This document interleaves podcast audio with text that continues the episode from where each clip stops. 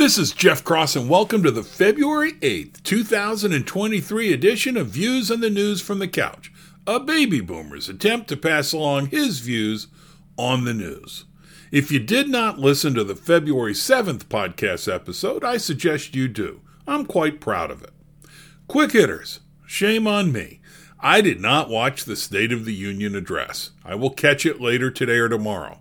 Some said it was awful, some said it was great opinions tended to correlate with political affiliation. A quick read suggests that Biden said Republicans want to end Social Security. I've got to fact check that. Seems like a scare tactic to me. An earthquake killed over 11,000 in Turkey and Syria. When are the French not protesting?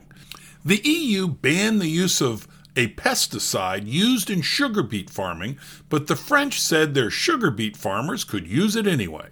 An EU court overruled that exemption, so farmers are driving their tractors in Paris in protest. Is there still a move to ban gas stoves? Is it needed? Can we afford it?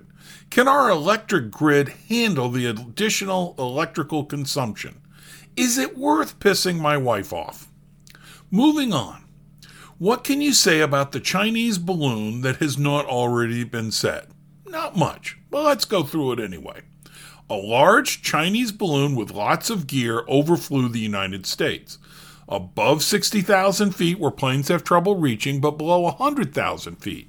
100,000 feet is key because above that, the space is not considered sovereign. Think satellites. Speaking of satellites, why use balloons when you have low orbit satellites? Balloons are closer. Balloons can carry heavier material. They can linger longer because they are freaking balloons and maybe pick up other kinds of information.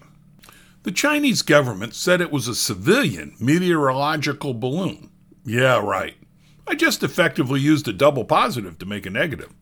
The Chinese government said it was blown off course. It's a balloon. It does not have a course.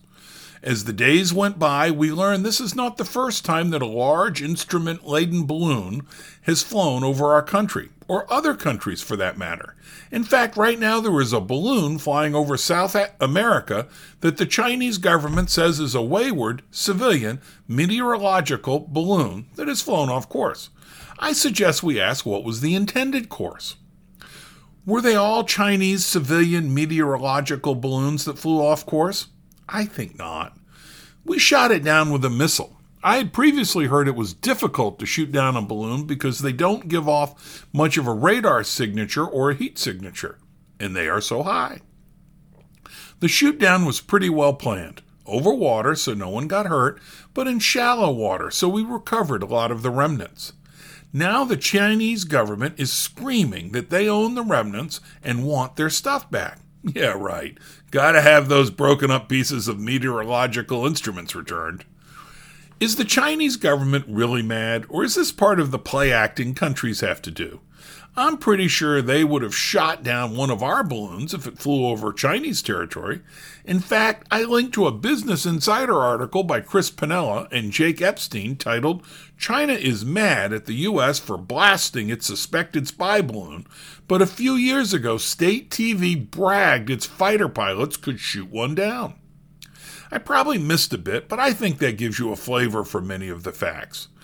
How riled up should we be? For me, not much. Why?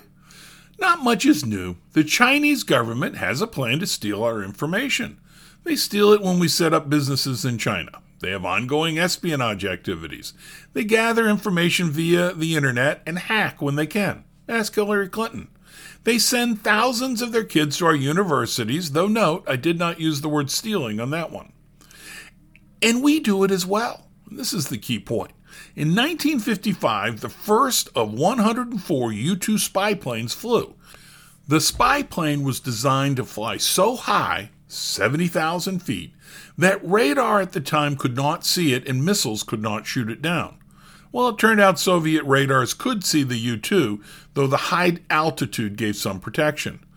Eisenhower used the U 2 sparingly, but still allowed it to be flown over Soviet airspace, including on May 1, 1960, when it was shot down. The Soviets spent quite a bit of time going through the remnants of the U 2. The U.S. was embarrassed and apologized. That was not the only time the United States was, shall we say, proactive in acquiring information. In the early 70s, we learned of an undersea cable running in Soviet territorial waters that connected a key Soviet naval base and the headquarters. We snuck into this well protected site with a nuclear naval submarine specifically modified for the task. A 20 foot long device was wrapped around the cable that could record transmissions, though it did not penetrate the cable. Monthly, the sub would return and divers would change out the tapes. That worked out so well, we did it with other undersea cables until a traitor blabbed to the Soviets in the early 80s. So I am good with shooting the balloon down, embarrassing the Chinese government, and extracting whatever information we can from the remnants. But let's not get overly moralistic. Thanks for listening to Views on the News from the Couch. If you like this podcast, please share with your friends. If you did not like it, please share with the rest of the folks you know.